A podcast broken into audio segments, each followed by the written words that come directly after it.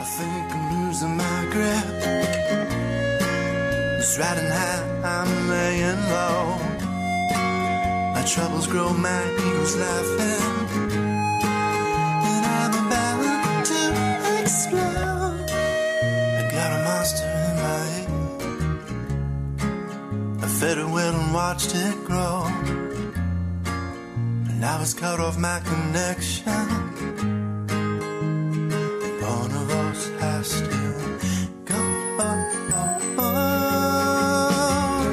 My alter ego's in control. Welcome, one and all, to the Danger Room, the X Men Comics Commentary Podcast. My name is Adam, My name is Jeremy. and we are here to discuss the all new, all different X Men number 106, the August 1977 issue titled Dark Shroud of the Past. Ooh. This one says on the cover The angel is back and he's come to murder the new X Men with their own leader's deadly eye blasts.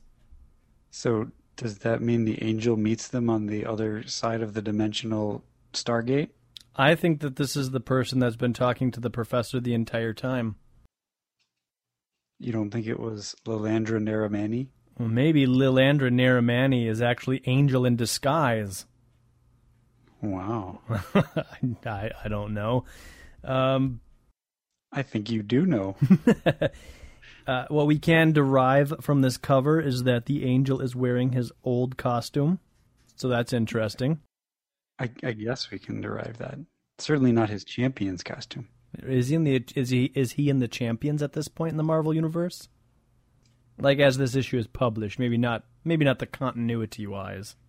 As this issue is published, yes. Hmm. Okay.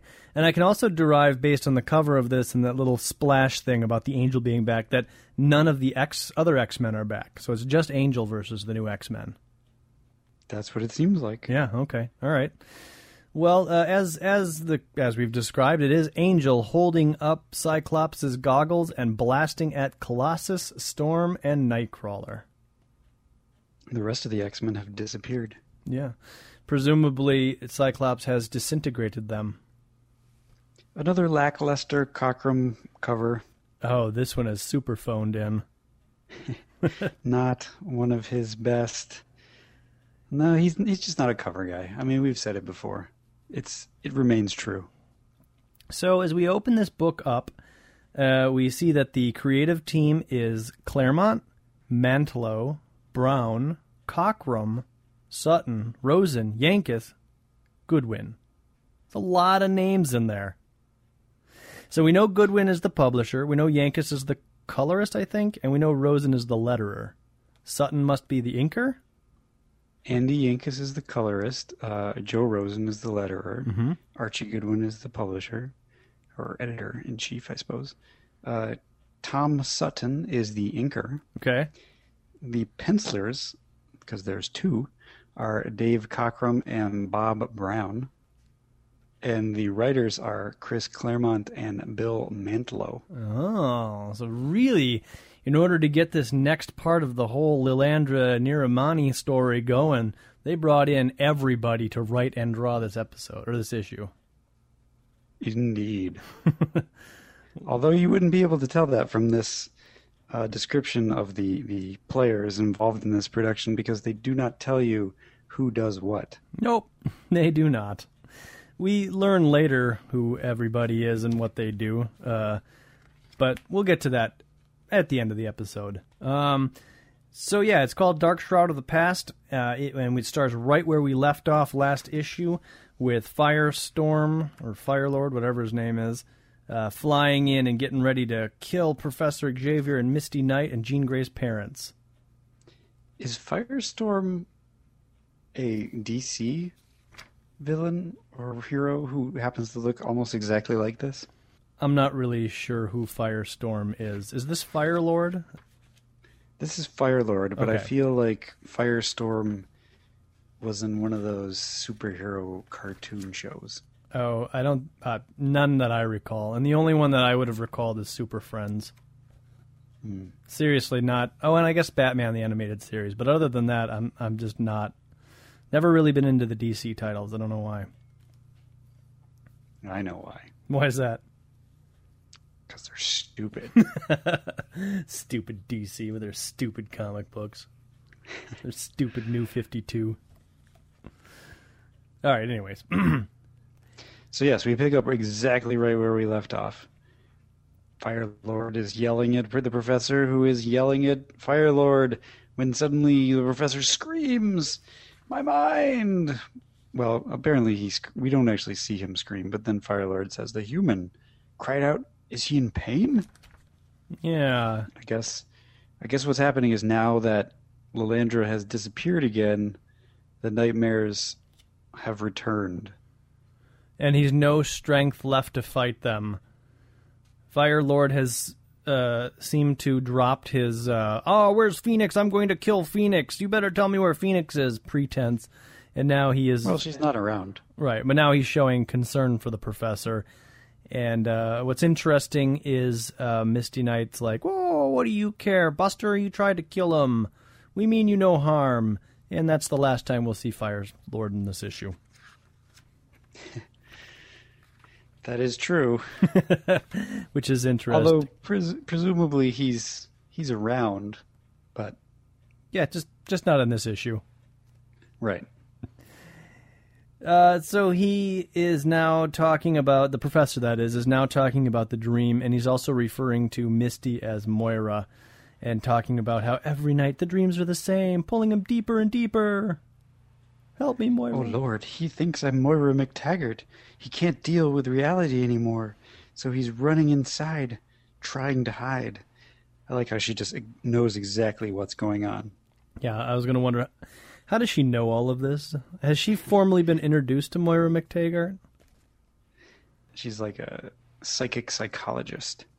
yeah, I guess so. She either decides to start talking like Moira, or the professor just hallucinates that Moira's talking to her. Oh, I guess actually this, he's flashing back. That's what's happening. Yeah. I did at first think that he would that uh, Misty Knight was pretending to be Moira too. Yeah, it's a little deceiving, but yeah, it does say here that uh, it's the dream sweeps the professor back to a time in the X Men's Westchester mansion a few days after Moira McTaggart's arrival. So somewhere back in X Men '96. Yep, somewhere around X Men after X Men number ninety six. The professor's laying in his bed talking about the dreams and that he's sorry he hurt her. Oh, I guess mm. is this a little bit of backstory? Like maybe the professor cheated on her or something. I guess so. Because actually, I honestly don't know why the professor and Moira split up. So hopefully, we'll find out at some point. Even after all these years, part of me still loves you, or loves you still, says Moira. Mm. And she calls him Bredu, which I could not find on Google Translate. Ah, it hurts me to see you so, because Bredu, and there's like a little apostrophe over the E. Even after all these years, part of me still loves you. So, to our uh, Scottish or Irish listeners, is Bredu something, or is that just something else? All I could find of Bredu was uh, from the novel by Marion Zimmer Bradley. I guess it's one of the World Divided series. It means friend.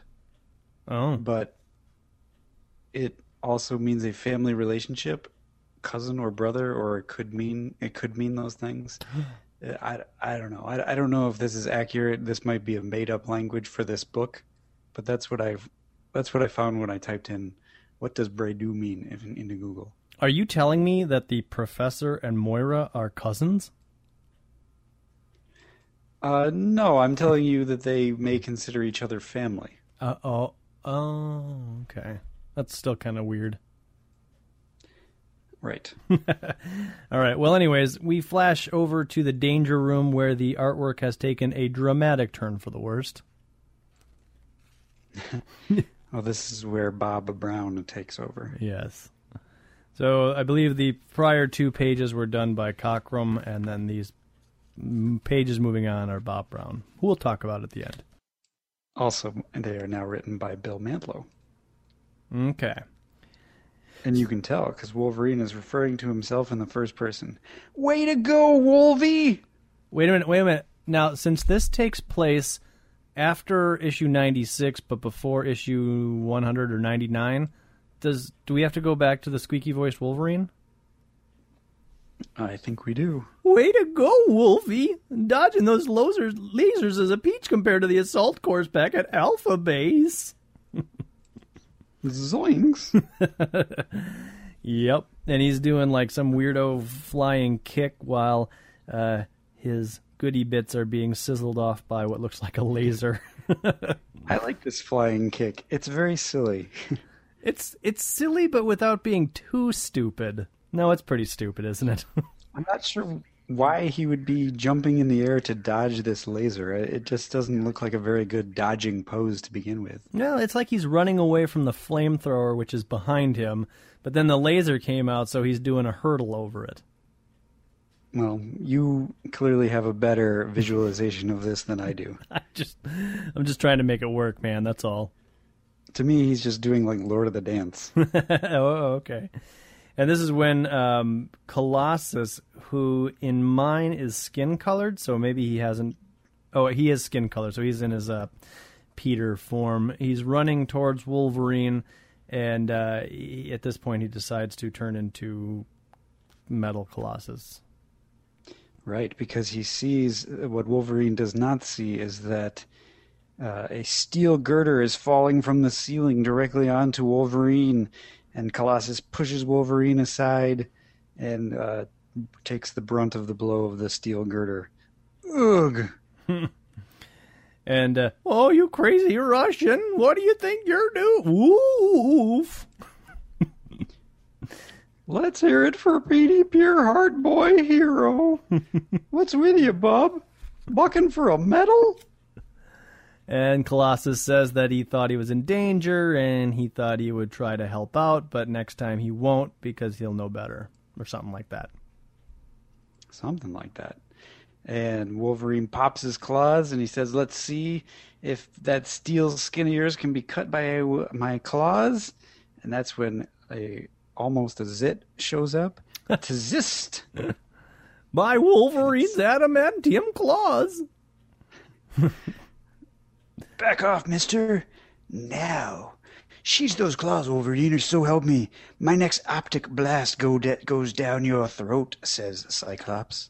Okay, there's a couple of things I want to talk about as we move forward in this book because in this p- panel, wh- which you just read, uh, there's uh, Cyclops, Storm, Banshee, and Nightcrawler, and they all look they all look pretty decent. They all look normal. Uh, particularly Cyclops' goggles look normal.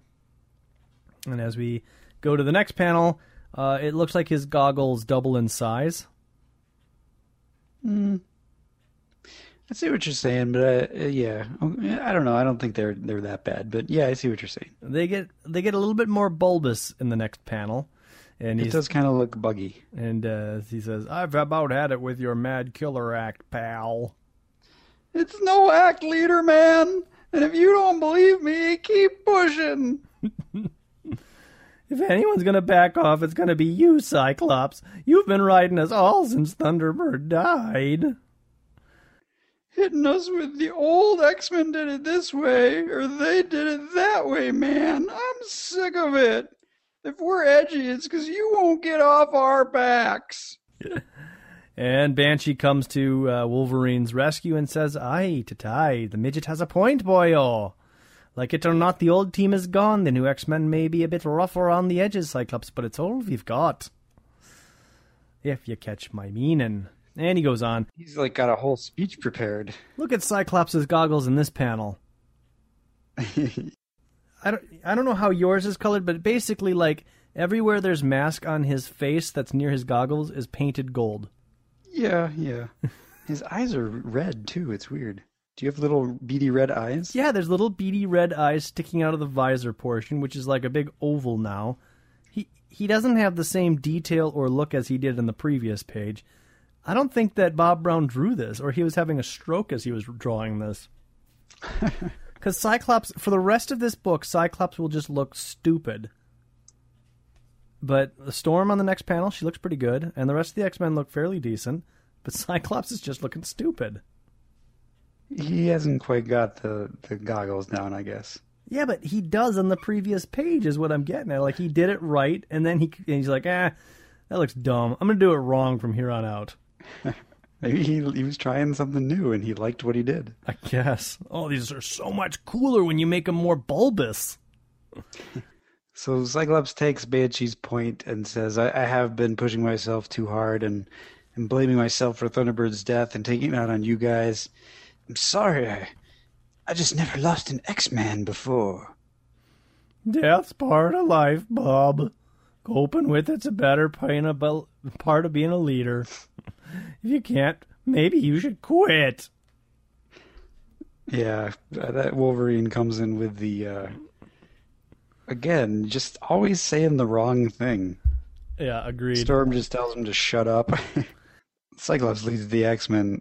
We need no one else. If that does not satisfy you, perhaps you should be the one to leave. And this is actually pretty in character for Storm because this is not the first nor the last time that Storm kind of keeps Wolverine in check. So I like that consistency. This is when a voice from off panel says, Great idea, Honey Bunch. Now here's a better one. Why don't all of you freaks go with him? Cyclops looks up. That voice? Who? Yeah, it looks like he recognizes the voice, but he's still not quite convinced. So he has to ask, "Who?" And it's Angel leaning, flying. How do you fly and lean? He's like standing in midair, but fly. Does he have this ability to levitate like this? No. this doesn't make sense. he's walking on air essentially. I mean, there's there's some motion ticks around his um his wings, but yeah, for the no, he can't do this. So presumably this is a still panel and his wings are furiously flapping in the background. he's like a hummingbird. So he's like, "How quickly they forget out of sight, whew, out of mind, eh, psych? Don't tell me you forget. Oh man, this is really hard work. I got to come down to your level. Hang on, I'll threaten you down from there. Whoo." Yes. Cyclops is uh, wondering what Warren is doing here. He thought he was out on the West Coast. What would he be doing out on the West Coast at this time? Um, I think that's where the Champions is happening. But was the Champions happening around the issue 97, 98 time frame? Champions issue 1 happened prior to Giant Size number 1, so there you go. Oh, okay. I just looked it up. Well done. Stupid continuity. Always getting in the way. Angel threatens Cyclops and uh, talks about how the X Men are like creature features, I guess, like talking about how freakish they are. Cyclops is very confused. He doesn't understand why Angel's acting so weird and being a total dork, man. Yeah. That's what he says. Stop being a total dork, man. He gets grabbed by his underwear. People change, Scotty, my lad. Some people better for the better, some for the worst. Hey. And we see that Beast. Wait a minute, he's not supposed to be in this issue. not according to the cover. We see that Beast is hanging on a, uh, I don't know, the same thing he swung in on X Men number one. right. It's very handy that those things are just everywhere for him. he must be in the danger room in X Men number one. Ah, maybe. And, and Magneto is too. And uh, Cyclops is still confused. Beast, what are you talking about? Nightcrawler recognizes the fact that Beast should be a, a, a true beast right now because we saw him in our giant-sized adventure. And he called from Avengers Mansion our follow up to the the giant sized adventure, rather. Yes. The Doomsday to warn us of the Doomsday scenario, which oddly is what that issue was called. He was a true beast himself. Watch your mouth, Fuzzy Wuzzy, says Iceman, appearing. Nobody calls my blockheaded buddy an animal and gets away with it. Well, Iceman's around. this is insane. Just weeks ago, we parted as friends. You're no friend of mine, witch! Gods of earth and air, Jean Grey. It's Marvel Girl to you, sister. And if any of you clowns figure on keeping title to the name X Men, forget it. now this is weird because didn't this already happen in X Men 100? Yes. this dialogue all happened. Well, we'll find out more about all of this at the end of the issue. Why did why during X Men 100 wasn't anybody like, this is happening again? Man, it feels like we just fought you. How many times are we going to have to fight the old X Men? Uh, good, good point. Good point. Well, anyways, uh, they they fight. I mean, that's really all they do. yeah, um, you know, they they notice that there are still some some more weird things. Uh, they uh, Nightcrawler points out that the X Men chose to leave, and and uh, the, Iceman says, "We changed our minds, Furface." Who you calling a psycho punk? Says Wolverine with a stupid look on his face. For some reason, uh, I guess Wolverine is going to go after Iceman, but Nightcrawler swings in from whatever he's holding on to get uh, Wolverine away from Iceman. But then Beast comes in, I think, and punches Nightcrawler, and I don't know what happened to Wolverine. Yeah, this is a very strange panel. Beast is not in the first panel, but appears in the second panel. Wolverine's in the first panel, but does oh I know what happened. Wolverine turned into Beast and then turned around and knocked down Nightcrawler. Oh, so Beast also has doppelganger powers. Right. Or does Wolverine have doppelganger powers? Oh, maybe it's a secondary mutation. Oh my god. Cyclops is still calling, re- trying to call reason to this whole thing, telling all of them to break it up. Uh, this if this is a joke, it's gone long on long enough. It's, it's in poor taste, and I want some explanations, and I want them now. At which point, uh, his goggles look okay in this one. Yeah. This panel down here.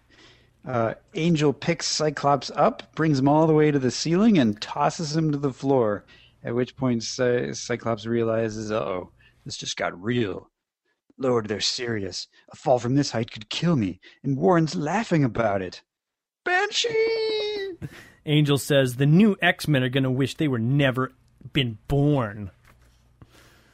really just giving it to him there. Yep, Banshee swings in and saves a falling Cyclops. Aye, do you hear the hatred in their voices? It's as if we'd never been friends. They want us dead, Scotty. It's that simple. Marvel Girl fights Storm with stuff. Storm fights her back with wind.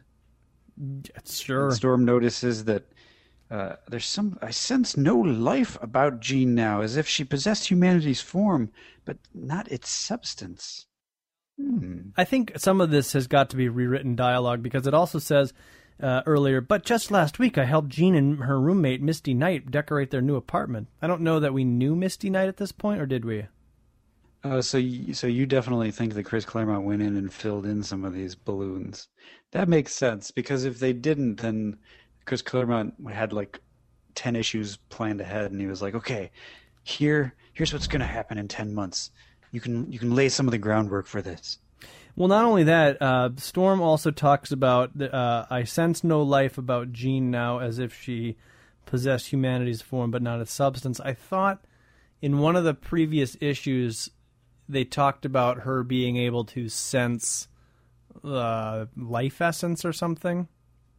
Yeah, But, yeah. but that was definitely post issue 96. I can't remember what the context was, but I know we commented that I don't recall seeing that power in the future. Well, I mean, I guess now, other than here.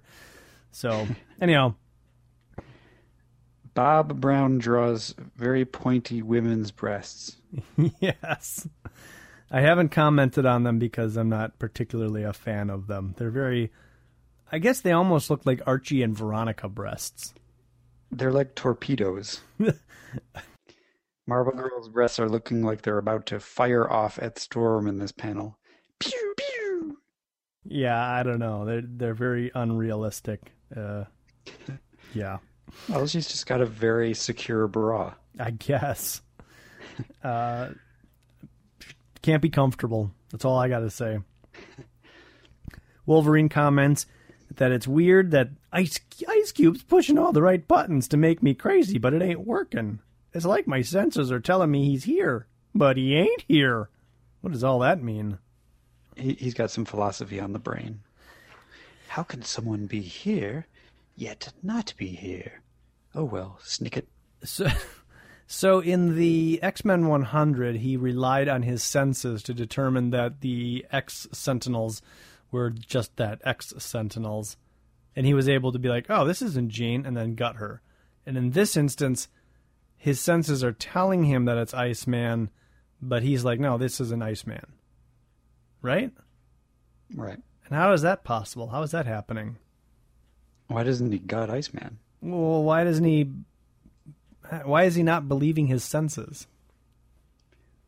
Um, well, because in this case he doesn't quite know what it is, whereas I'm guessing in X Men 100 he kind of knew it was a robot. Hmm. Like he smelled the oil or something. I don't know. Well, we still haven't determined what Wolverine's senses are, other than he's got heightened senses. With Marvel Girl in issue 100, he just didn't know. Like he could sense that it wasn't Marvel Girl. With Iceman here now, he doesn't sense anything, and he's confused. Okay. Wolverine confused. Well, Iceman uses his uh, standard trick of freezing up Cy- or Wolverine into a block of ice, uh, although he misses an arm, which is weird. It's his, it's actually fairly effective against Wolverine, who cannot smash through the ice like everybody else. And then we get a panel of Wolverine with his one free arm. Uh, I guess he's his entire elbow is free, Yeah. so he he swings his claws, breaks the ice above his head, and then is free in the next panel. I'm not sure how. Exactly. Um, I guess probably off panel he just flexed his muscles like everybody else does when they're encountering Iceman's uh, ice blocks, and he just he just burst through. That's my guess, anyways. Banshee takes off towards Angel because he's going to take him out, and that's when Cyclops' goggles get really, really, really huge. These these aren't bad though. I mean, They're terrible.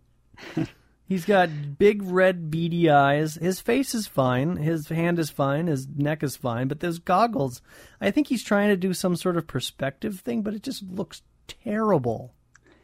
They're not as bad as on like the next page in the last panel. All right. They're pretty bad there too, but these are horrible. Banshee Goes up to take on the angel one on one, and Cyclops thinks to himself, "Oh, he, we we we shouldn't be doing one on one stuff because the old X Men are fighting fighting as a team like they always did, right?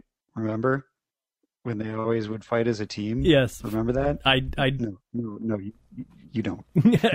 but but I also want to point out that they're not fighting as a team.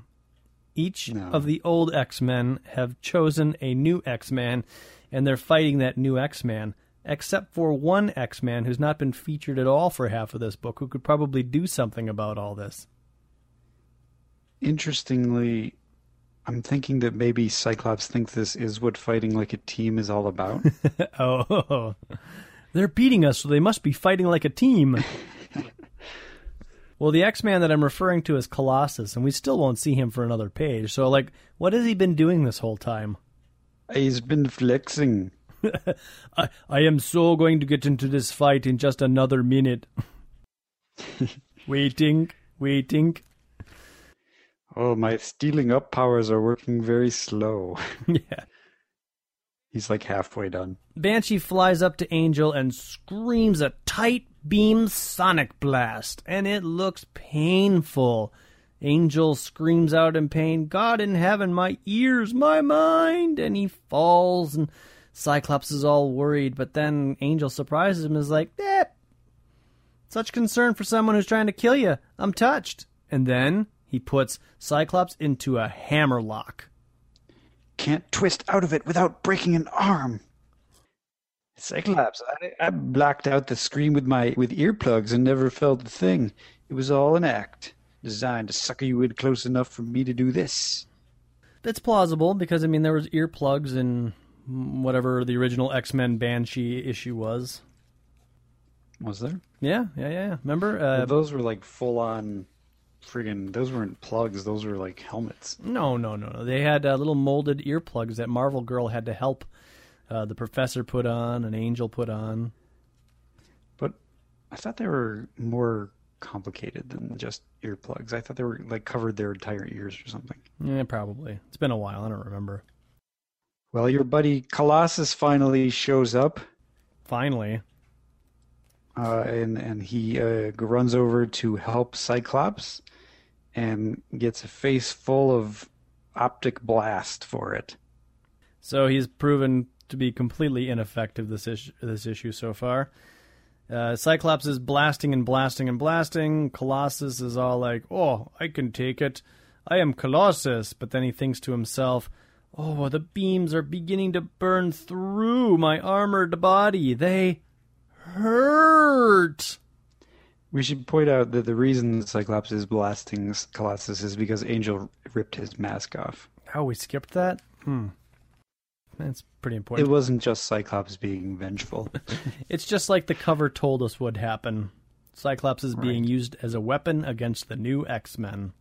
Bob Brown was like, I cannot get these goggles right. I just, I quit. I have to get them off of his head. Done. Well, while Angel is fidgeting with Cyclops' goggles, uh, which he actually tosses aside, if you'll see that third panel over there, It's also interesting to note that when Cyclops blasts Colossus, it makes a mighty Shazam sound, and then Shazam appears and says, Hello, everyone. Did somebody call for me? At that point, uh, Angel loosens up his grip enough for Cyclops to get an elbow across Angel's face, which knocks him down. You're weakening big fella, says Angel, and you're out of the ball game, mister, says Cyclops. And uh, Cyclops then gives the full brunt of his optic beams to Angel and says, Whoever you are, Angel, you talk too much. You said you'd protected yourself from Banshee's scream with earplugs, but the low frequency harmonics he used would have hit you through would have hit you through your skull itself via bone conduction. What? Well, duh. Everybody knows that. Uh, Cyclops' master thesis in college was on bone conduction. In other words, you're not him. Hey, Marvel Girl, you want to read my uh, report on bone conduction? No. now, I want to also point out here that the inking has turned very heavy in this panel, whereas in previous panels it's been very thin. I feel like there's multiple inkers on this issue as well. Not according to the credits. But maybe somebody got tired, or maybe maybe the penciling got thicker, and therefore the inking had to get thicker. I don't know. It's very inconsistent because as we go to the next page, it gets thin, but then there's some thick inking and some thin inking. It just goes back and forth. It's very strange. But yeah. Uh, anyways, Beast and uh, Nightcrawler are now going toe to toe. Um, On a wall. what's happening in the background? Uh, Banshee's on the ground. Cyclops is blasting. Colossus is ready to do something, and it looks like is that Marvel Girl leaping over the blast? I guess so. Huh. Weird. Cyclops would appears to be blasting Marvel Girl. Okay, fair enough.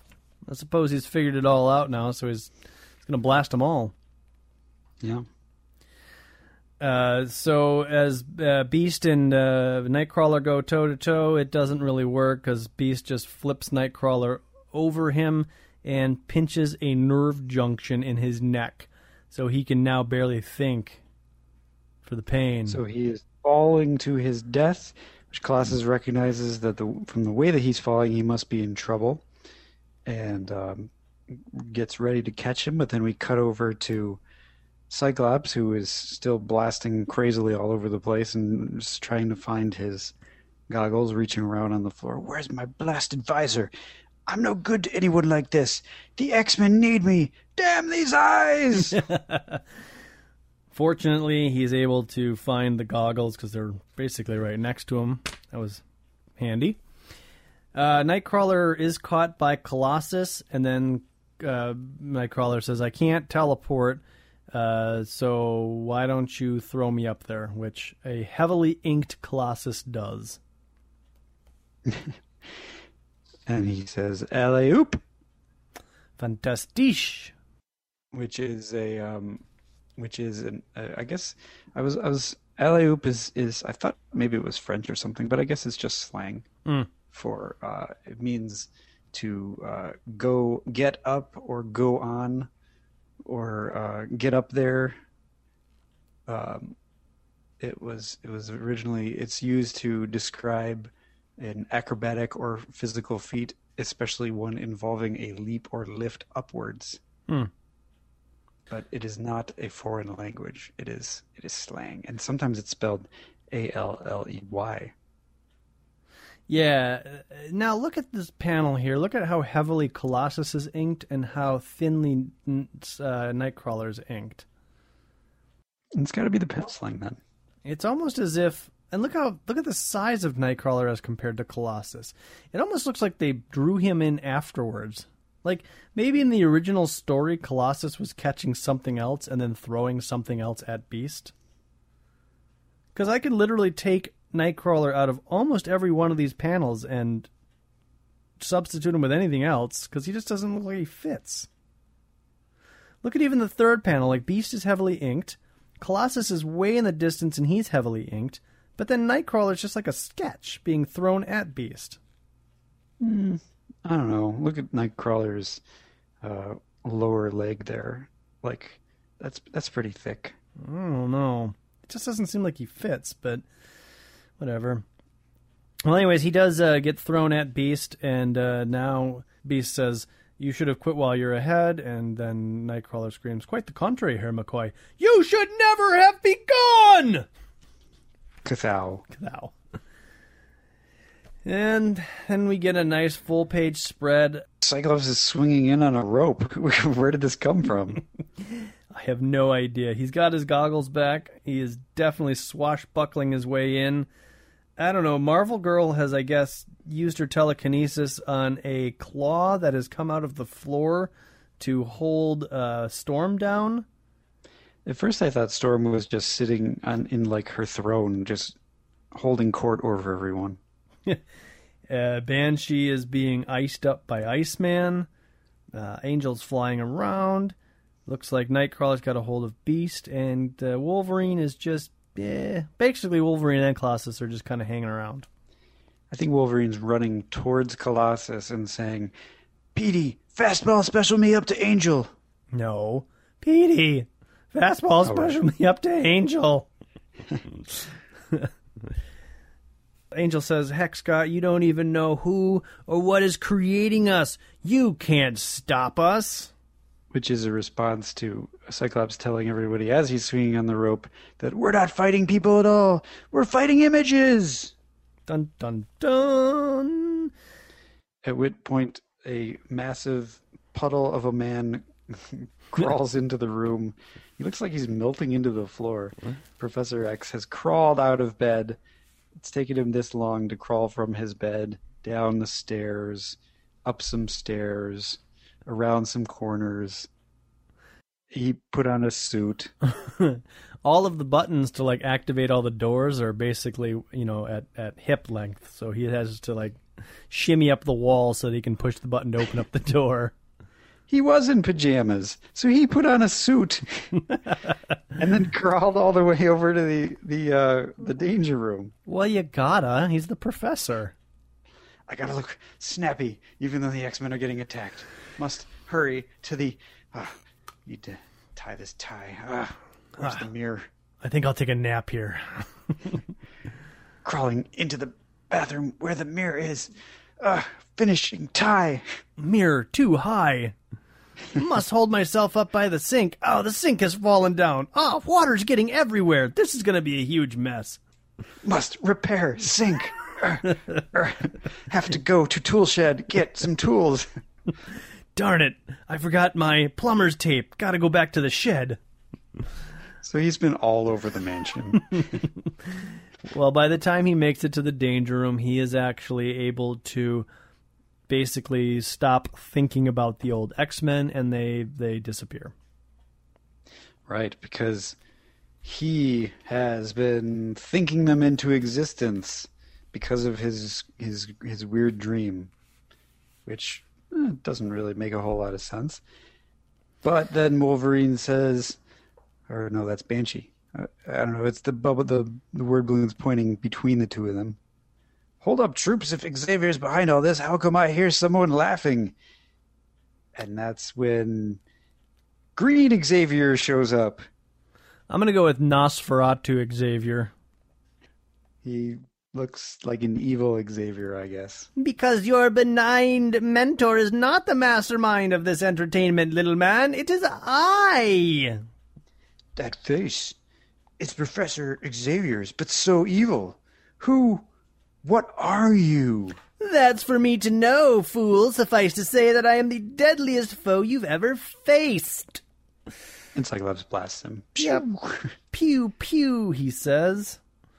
And Uh, he disappears and reappears on the other side of the room. You clod, how can you hurt someone who isn't there? Oh, Bum, I can see you, and Wolverine can see he can cut. Cripes! He tore the floor open with a wave of his hand. It's some kind of bottomless pit, and I'm falling in. and that's when Colossus catches Wolverine by his leg. It looks like he's crushing his leg. It does. His his uh, ankle bone is shattered. Uh, Wolverine uh, says, "This is crazy. My senses tell me that I'm falling into a chasm, but I'm not. Part of me's telling me it's an illusion, and I'm really lying on the floor. But oh my God, it looks so real." Trust your instincts, Wolverine, your feelings. The pit is an illusion, but should you yield to its embrace, your belief in its existence will kill you as surely as real as a real fall into a real chasm. Yikes. The professor goes on to talk about as for my demonic doppelganger, he is not the only who ca- one who can toy with images. The old mm, what's his voice? The old X Men. I lost his voice. well, the old X Men. Uh, it's, it's just it's just evil. The old X Men? What? yes, whatever that voice was. Uh, the old X Men come and pummel uh, evil Nosferatu Professor Xavier, and they all disappear. Professor Xavier's still on the floor. Says, I'll not have my mind usurped by anyone, least of all myself. That was my evil self, X Men. the Charles Xavier who would use his powers for personal gain and conquest. The uh, Mr. Hyde to my Dr. Jekyll. Usually I have no trouble keeping that part of my psyche in check. And, um, I'm going to think the rest of this to myself. And I'm just going to kind of leave you hanging on that thought, questioning could I possibly be that evil? And uh, why did I think to myself that this could be a possible outcome of my identity? Nope, just going to leave you hanging. Am I going mad? And in my madness, will I slay those I love most? Well, we flip back to the rooftop where the professor has come out of his dream. Firelord is gone, Misty is gone, Jean's parents are gone, it's nighttime. They're just off panel. It's dark out. Look at he's in shadows, like he's been there for hours. You think they just left him there? his his pants are wet. I mean, he's it's just it's not a good sight. And he Or like Misty was like, I'm hungry. he'll be You guys want to fine. go get some sandwiches? So they go down and get some. He can't he can't go anywhere. He can't even walk. just leave him there. He knows now that what's tormented him these past months hasn't been madness at all, but a forced rapport between two telepathic minds that are strikingly similar yet frighteningly alien. For the uh, after and by reliving the first manifestation of this nightmare, he's finally laid rest personal his personal demons to rest. Yay! For the first time in many months, Charles Xavier's at peace, but if the X Men fail, as well they might, then it's a piece whose life can be measured in hours. Next issue, finally, part one of the conclusion of Xavier's dream, as the X Men find themselves fighting for their lives with the fate of the universe itself hanging in the balance in a title they call Where No X Man Has Gone Before.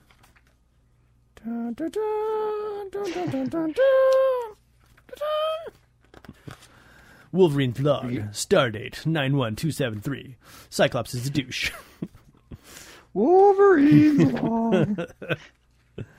There you go. That was uh, that was the abortion that was X Men number one hundred six.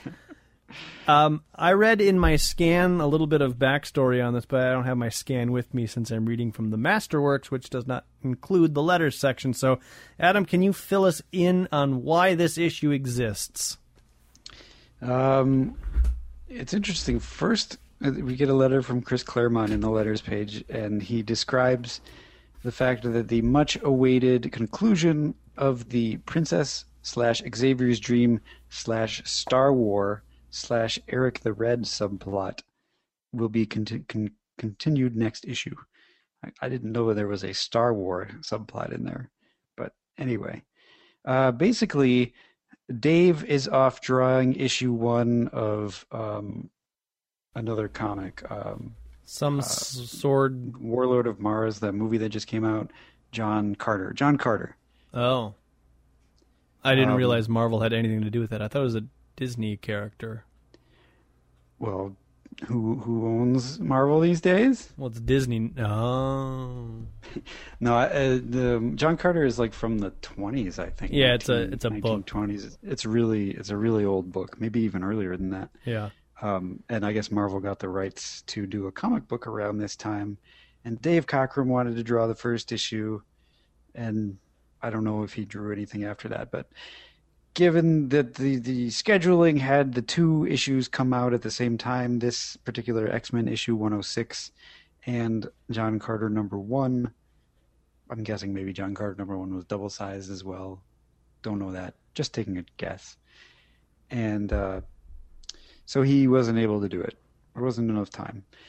So, two years ago, when they first started drawing this comic book, Bob Brown and Bill Mantlo did a uh, issue of X Men that was planned to be a fill-in issue should anything ever happen to foul up the regular schedule, which is what I just described as having happened.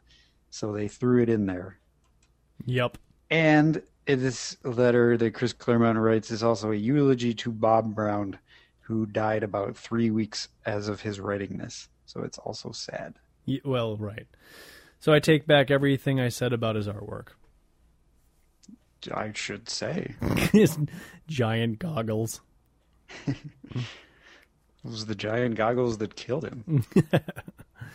I never got those goggles right. That's not, that's not funny at all, Adam. Can't even believe you said that joke. You're the one who ran with it.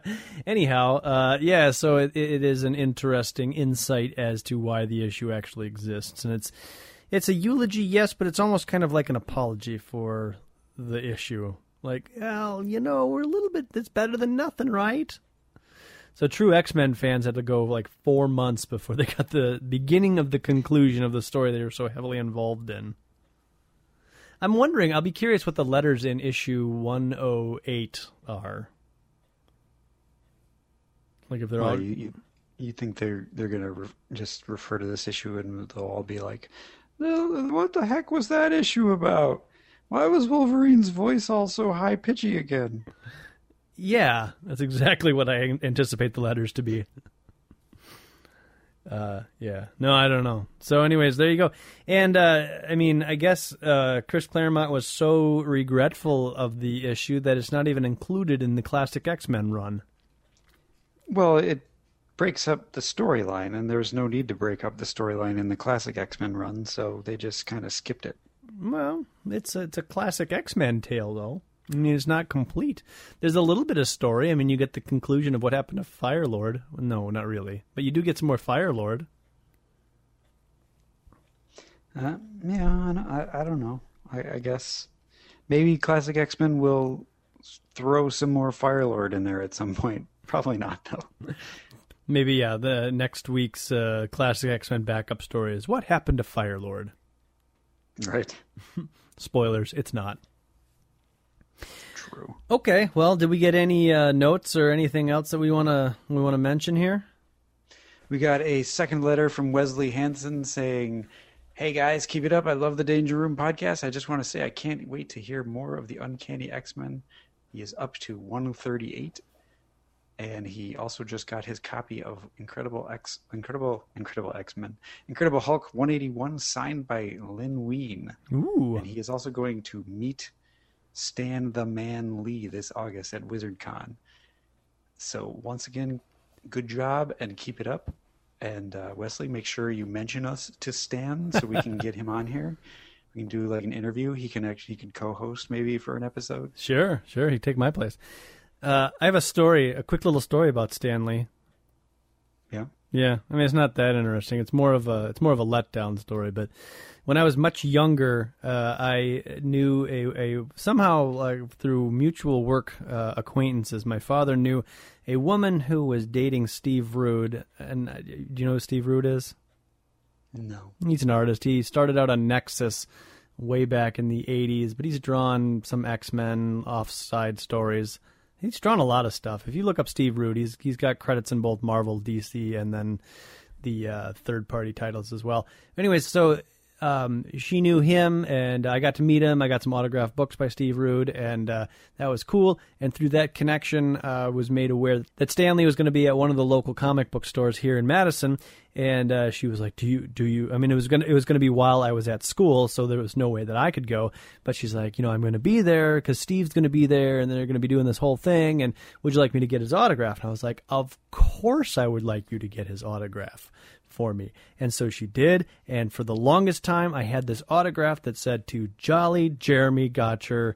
Uh, I think at the time I said I was interested in drawing. So I think it might have said, like, keep up the drawing, your friend Stan Lee, or something like that. And I had that and I put it in a uh, mylar bag with a backing board and I put it in my comic book collection. And every now and then I'd look it out and be like, Stan Lee's autograph. And I put it back in. And God help me, while I have every comic book I ever collected except those that I sold on eBay stupidly, I cannot find my Stan Lee autograph. It is gone. And I have looked multiple times. Even recently, I've looked. Very, very sad and disappointing. So I didn't actually ever get to meet him, but at least I had his autograph at one point. There's still time. Wesley will make it happen. Wesley, if you get this before you get to WizardCon, please get his autograph for me to replace the one that I lost. And ask him if he remembers the autograph he gave me the original time. Does he remember Jolly Jeremy Do you remember Jolly Jeremy? that he never met? you encouraged him to keep uh, drawing, but you never actually met him. He proxied the autograph. Well, good, good for you, uh, Wesley. Uh, that'll be fun. You know, I just uh, I hate to do this again, but Stan Lee was on uh, Kevin Smith's podcast, and I listened to it, and uh, I really like listening to Stan Lee talk. I do too. He's very enjoyable. He seems to tell the same four stories over and over again, but I like those four stories. I do too, and even though you know exactly what's going to happen next, you're like, you just you're just on the edge of your seat, like, yeah, what happened next? Yeah, and he is he is like he is like the original comic book storyteller. I mean, he's like he was there. He's he's super important. He's just He a- was- he's just like an amazing guy. He was there. He was. Period. He was. yes. he wasn't He just was. there. He was. So good for you. Uh, have fun with that. And uh, you know, you, you should just uh, in the every bathroom that you go to, just write the Danger Room podcast on the the bathroom walls, so that we get pornographic prank calls from WizardCon. All right, let's move on. Anything else, Adam? Uh, yeah, definitely, definitely tell us uh, how your meeting with Stan Lee goes. You uh, can write us at dangerroom at redcatproductions.com. You better take over because that's all I remember. Visit us at uh, www.facebook.com forward slash Danger Room Podcast. You can follow us at Danger Room Go. And uh, go out to our iTunes page if you would. Just go into iTunes, type in Danger Room under the podcast section, and take a look at our podcast from there. You could give us a rating. I think we're now looking for the big 40 milestone, and I think we're still at 37. So leave a leave a shout out there, or at least give us a good rating. And you could also call us the number is 501 Get X Men. Adam, did you look up the numbers this time? No, but I'm looking at it on my iPhone right now. That would be 501 Get X Men. Uh, four, three, eight, nine, six, three, Six. I hope you wrote that down so that we don't ever have to do that again. So now that we went through the trouble of actually telling you what the phone number is, hit the back 30 seconds, listen again, and give us a call and let us know what's going on. As a matter of fact, if anybody else is going out to WizardCon, you should just call us from there and leave us a little message and say, hey, we're here, and you're not, and then hang up. And we'll totally put that in the podcast. you should do something where you get everybody at WizardCon to shout at the phone Oh, and sing and sing "Happy Birthday" to Jeremy. sure. Yeah, well, that was two days ago, so you're a little late for that. But And by the time you hear this, it'll have been two weeks ago. Or But- you, you you could get various comic creators saying, "My name is so and so, and I've never listened to Danger Room." And then yeah, and we would totally use that. and we could use those as promos. Oh my gosh! Or it gets Let's just have our fans do all our legwork for us. or get Stan Lee saying, "There's a couple of guys doing what with my X Men." yeah, maybe we shouldn't tell Stan Lee. All right. Uh, oh, and- he doesn't work for Marvel anymore. You can tell him, yeah. Yeah, he don't care. Uh, in fact, I think anytime we ever say Marvel, he magically just gets a nickel. So, um, I think that's all the ways that you can get a hold of us. Also, go out and visit us at www.xmenpodcast.com. That's where all of the episodes are located, as well as the panels, and of course, all of the linking information is uh, is right there. If you'd also like to use it just from the website. Uh, I got a quick, brief, quick, brief summary of uh, Champions two and three. Basically, the stories continue, and um, the the team fights several. Uh, I don't know what are they? Greek gods, Pluto, Ares, and Hippo, Hippolyta, Hippolyta, and uh, the X Men related stuff that's interesting are when Black Widow starts taking over the team, and uh, Angel says, or she says to Angel, "Is that an objection, young man?" And he says, Angel says, "Heck no! You're a darn sight more attractive than the last team leader I worked with." then we get a caption that says, "Here now," and then it's signed Chris Claremont. And then uh, let's then let's find the huntsman before he finds us. And Iceman says, or to put it as Cyclops, the previously referred to leader, might have put it, let's go. What? Did Cyclops ever say let's go? Is that Cyclops' catchphrase? Apparently. Let's go! Oh, it's a it's a Cyclops zinger. So in the in issue two, they be, they get beaten by Pluto and, and Hercules, and uh, Venus get kidnapped to get married off to Ares and Hippolyta, Hippolyta, which I, I really should know how to say that, but I don't. Meh. And in the next issue, we get this interesting uh, depression phase of Iceman because he he always likes to get depressed, and he says, "We're failures all the way down the line. We blew it with Herc and Venus, just like I've messed things up as far back as I can remember, and it shows, Mister Drake. It shows. Scotty and the new X Men sound like they're doing just fine without me and Warren. Hank's got it made with the Avengers, and the girl I loved, Lorna Dane, has forgotten all about me. The only thing that matters to her these days is Alex Summers." But the thing that tops it off is that the world may be right. Mutants may be dangerous, but only because some of them are failures. Hmm. So does Iceman not realize that Lorna and ha- Alex are evil, quote unquote? I, I guess not. Okay. Anyway, they find a, a, a path. The champions, the human versions of the champions, find a path to the O- Olympus where they battle a bunch of gods and win with the help of Hercules and Zeus. And they decide that they're going to go back to Earth together, but they haven't really decided that they're a team yet. Huh. But I'm sure they will be. Whee! Well then, good on them. That's all. Okay. Well then, uh, I think that about does it for us. Um, so yeah. Uh, until next week, the danger room is closed. I started shaking, my legs were quaking, my stomach aching, my brain was breaking. Started turning green, feeling mean, it was like in that story. I was acting strange, quite deranged, it was pure allegory. Allegory, a story where the characters stand for abstract ideas. For example, good and evil, Jekyll, Jekyll, hi, Jekyll, hi, hi, Jekyll. Jekyll, Jekyll, hi, Jekyll, hi.